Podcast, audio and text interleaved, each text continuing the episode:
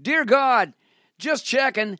I asked one of your servants for a big favor a while back. Uh, he said, I'll pray about it. I wondered if you had heard from him. It's been several weeks. I got the impression he wasn't all that excited about helping me to begin with, but he did say he was going to check with you.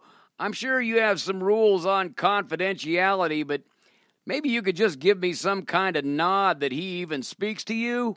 Yes or no? I don't think I was on his short list of things to talk to you about. I'm inclined to think that he might be just blowing me off. But why does he have to make you the reason he's uncooperative? I don't see the point in all of that. Just makes me think he thinks that I don't know you at all.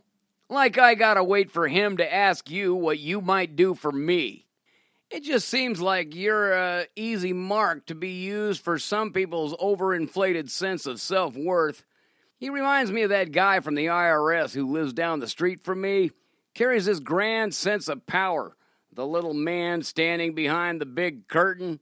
I call him Mr. Wizard. It's just kind of irritating that Mr. I'll pray about it is hanging in the same circle of God friends and we're still getting conflicting memos from the head office. Someone is obviously jamming your transmissions, so here I am, praying about him, praying about me.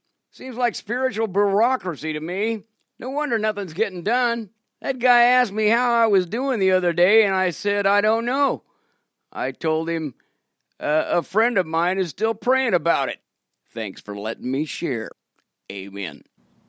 Hey, maybe you could pray about helping me get some better prayers. It's easy enough to share these with your friends.